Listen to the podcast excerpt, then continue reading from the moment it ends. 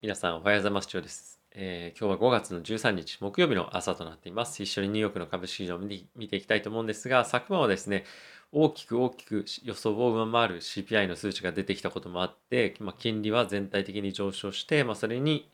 えー、対してですね米国株は大きく下落というような動きでした、えー、先日はですね、えー、小型株はそこまで大きく売られてはなかったんですけども、昨日は大型株、小型株、もうサイズ問わず全面的に大幅安というような状況でした。セクターもですね、ほぼ全て、えー、全面的な下落で、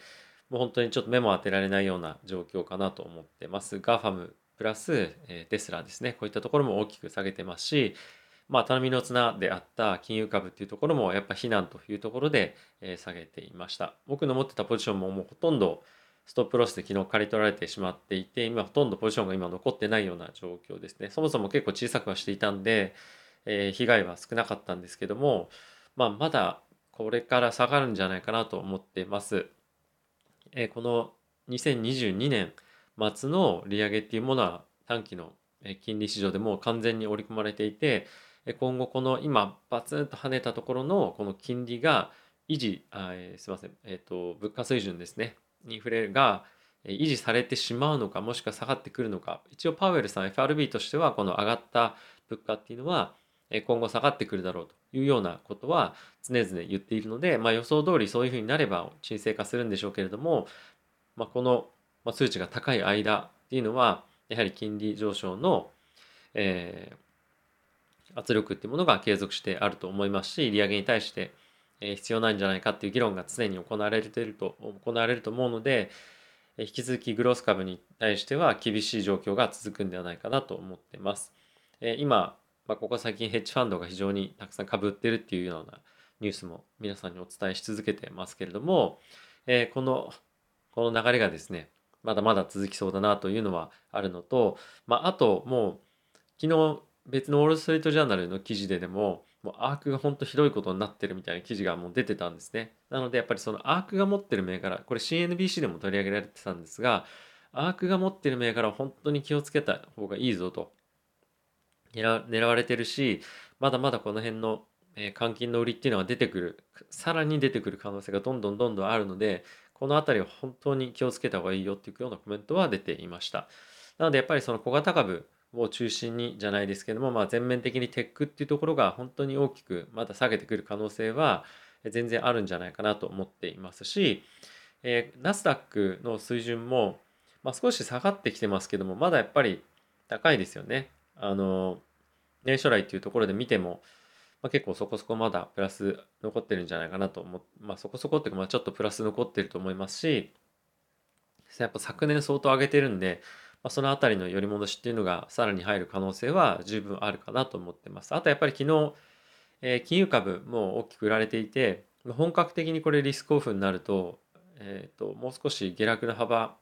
が、まあ、こんなもんじゃ済まないような状況になりかねないなとは思っています。金利もすごいしっかりと反応してましたし、まあ、為替も昨日ですね、ドル買いの方に珍しくしっかり動いていたんで、この流れはそんなに簡単にもしかしたら止まらないということもあって、まあ、今本当に安い安いぞっつって寝頃感で入るのはもう完全にやめた方がいいなと思いますし、あと今持っているポジションについても、えー、継続するのかどうか、まあ、あとはこういった状況なので寝る前に僕もあんまり使わなかったんですけど、ストップロス昨日置いていて、まあ、見事にあのまあ、結構浅くオープンして、まあ、そのそこからの浅い値で入れてたんで、まあ、すぐついちゃったんですけど、えそういったような、まあ、リスク対策っていうのは今日はここ最近の、まあ、相場では必要かなと思ってます。で、こういう下落が続いていくときにたまにパーンって少し跳ねるときあるんですね。で、そういうときにあのあもう大丈夫なんだなって言って買うんじゃなくて、結構そういうふうにパーンと跳ねた後にまた大きく続落っていうような相場が続くこともですね結構あるので、そのあたりは今後えー、気をつけていただければなと思ってます。今本当にポジティブな材料がなくて、もし何か出てくるんであれば エフアールビー が本当に追加的な対策するとか、えー、そういったことしかないと思っていて、で今やっぱそういうことをなかなかできない状況だと思うんですよね。今後利上げをするのかどうかとかっていう話をしているので、さらに供給量を増やすっていうところもないと思いますし、今実際は供給量を裏で減らすようなことっていうのをやってるので、まあ、その裏でやってるのを止めるぐらいしかやっぱできなくて、今対策っていうのはここから大きく株価が下がっていくと、まあ、ないと思います。なので、えー、アップサイドよりもダウンサイドの方が今かなり大きくあると思うので、その辺は本当に気をつけていていただけたらなと思っています。えー、指数一緒に見ていきたいと思うんですが、えー、昨晩はですね、ダウはマイナスの いってんきゅうきゅうパーセント、エスアンドピー はマイナスの にてんいちよんパーセント、ナスダックはマイナスの にてんろくななパーセント、ラッセルにせん小型株はマイナスの さんてんにろくパーセント と大幅な上昇となっていました。はい、セクターもですね、エネルギーがまあ れいてんぜろろくパーセント プラスだったんですが、それ以外に関してはもう本当に大きく売られていて、まあ、セクターでもですね さんパーセント を超えて大きく下落しているようなところもあったりとかして、この辺りは本当にもう惨劇だなっていうような感じですね。で、昨日ガーファンも軒並み にパーセント 以上下げていて、テスラも よんてんよんパーセント 下落というような状況です。金融間もそうですし、ここ最近上がっていたワクチンですね、このあたりも非常にパフォーマンス悪いですし、マークの イーティーエフ も さんパーセント 超えるような下落見せていましたし、本当に、まあ、昨日上がってる銘柄もありましたけども、それってその銘柄が本当にいいから上がってるからなのか、まあ、ちょっと需給の関係もあって上がってたりとか、まあ、ショートカバーもあってですね、えー、ちょっとわからないですが、まあ、昨日上がってるからといってこの銘柄いい銘柄なんだよっていうのではなくて、本当に下落は気をつけた方がいいんじゃないかなと思ってます。まあ、こういうふうになってくると、まあ、その銘柄がいい銘柄なのかどうかとか関係なくて、本当にただポジションを解消するために投げ売るっていうことも全然あるので、まあ、この辺りはですね、無理して、えー、この辺、まあ、例えばこの辺りの銘柄に関してはいい銘柄だから、まあ、この辺りで買っておこうかなとか、もうそういうふうに考える余地も、まあ、ないタイミングもあったりはするので、本当に気をつけた方がいいかなと思っています。反発を狙って入るっていう人はおそらくもうこのタイミングでなかなかいないと思いますし、どちらかというと、えー、もう損切りのライン来たからもう捨てるよって、このポジションを切るよっていう人の方が多いと思うので、この辺りからは本当に何て言うんですかね、あの下に走り始めると結構な幅で速く走る可能性も下落する可能性もあるんじゃないかなと思ってます。はい、一緒にニュース見ていきたいと思うんですが、昨日の シーピーアイ ですね、総合指数で よんてんにパーセント のプラスとなっていて、予想が さんてんろくパーセント でした。で、エネルギーを除いたコア指数ですね、食品エネルギーの除いたコア指数は、前年比で さんてんろくパーセント という形で、前月のですね いってんろくパーセント からまあ倍近く上昇していて、まあ、非常に驚きの数値だったということですね。で、これを受けて、短期の市場での利上げの織り込みというのが非常に進んで、にせんにじゅうにねんではもう完全に織り込まれたというような状況にはなっています。で、この物価が上がってたところで非常に大きかったのが、えー、航空券とかですね、まあ、そういったレジャー系、宿泊とかその辺がかなり上がっていて、えー、この辺りやっぱりそのアフターコロナというかリオープニングですね、この辺りがやっぱり大きく反応してるんだなというところと、で、ガソリンがですね、下落してたんですね。で、このガソリンは今、パイプラインが非常に逼迫している、まあ、パイプラインが逼迫というか、そのパイプラインがサイバーアタックで攻撃されたりとかして、今、需給が本当にちょっと厳しいような状況にはなっているので、まあ、来月の数字っていうのは、このあたりも少し影響してきたりは短期的には、短期的にですね、するので、数値の見え方としては、さらに悪化する可能性も、悪化というか物価上昇の方に行く可能性もあるので、このあたりは気をつけておいた方がいいかなと思いますし、まあ、来月も同じように大幅な物価上昇というのが見られれば、さらにリスクオフ進むんじゃないかなと思っています。はい。まあ、あとにしゅうかんごには雇用統計もあるので、そのあたりの数字もですね、またこれで悪い数字が予想よりも出ると、さらに大きく下げる可能性はあるなと思うので、やっぱりダウンサイドのリスクは気をつけていきたいなと思います。で、あとはですね、エフアールビー の副議長ですとか、また、えっと、アトランタ連銀の総裁からは、まあ、やはりこういった状況もありますし、えー、利上げですとか、あとはテーパリングについては、まあ、本当に時期尚早で、全くもって目標から程遠い今水準にあるので、そういった議論はないですと。で、さらに雇用回復についてはより今不確定な状況になってきているので、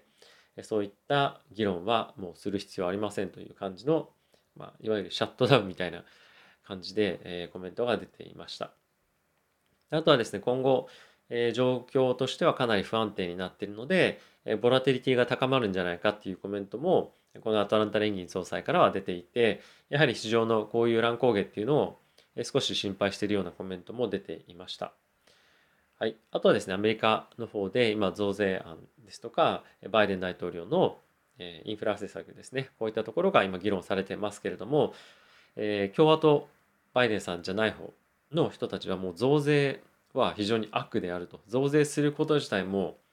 ありえないっていう感じで、昨日はですね、なかなか財源に対しての議論はまあ進まずというような状況だったそうです。ただし、このインフラ政策自体に対しては前向きではあるので、じゃあどういうふうに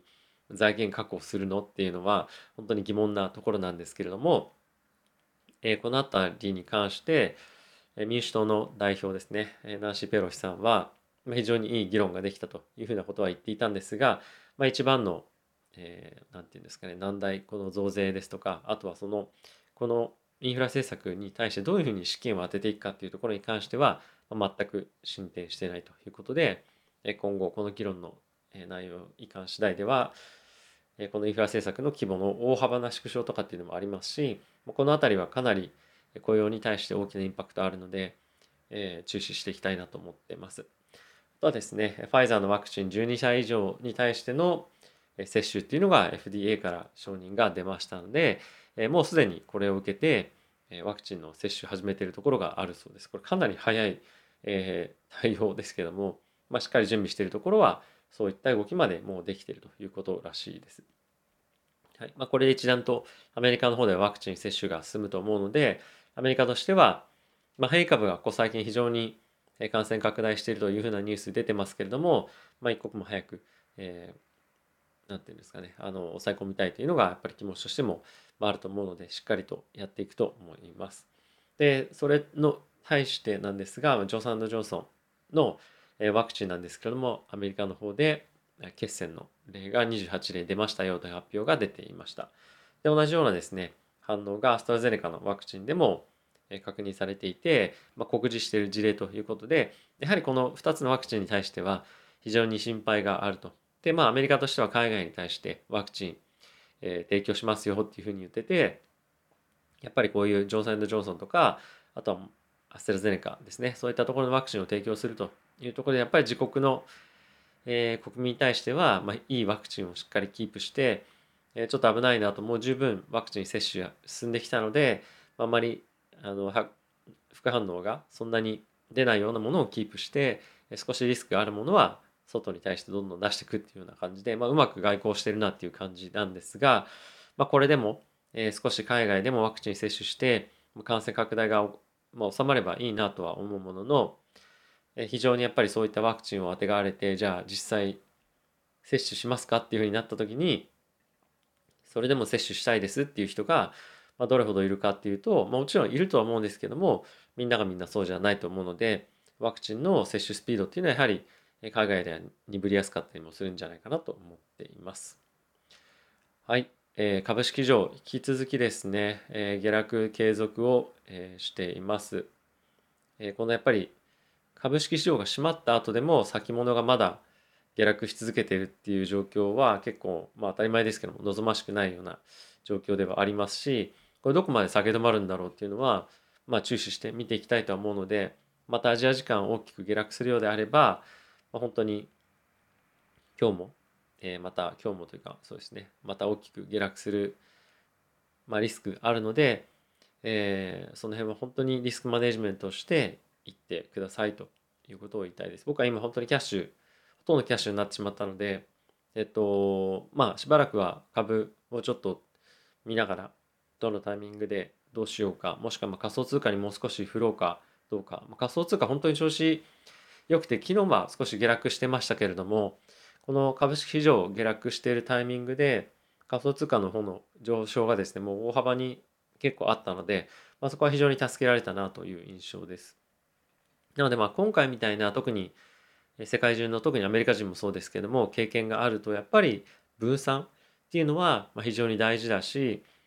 相関がやっぱり米国の株式市場と、まあ、今特にイーサとかそんなないので、その相関がないっていうこと自体は、この資産運用をしていく上でかなりあのプラスなんですよね。もうそれだけで投資する価値があるっていうぐらいなこの相関がないっていうものは特性なので、このあたりやっぱり見直される一つの要因となるんじゃないかなと、えー、個人的には思ってます。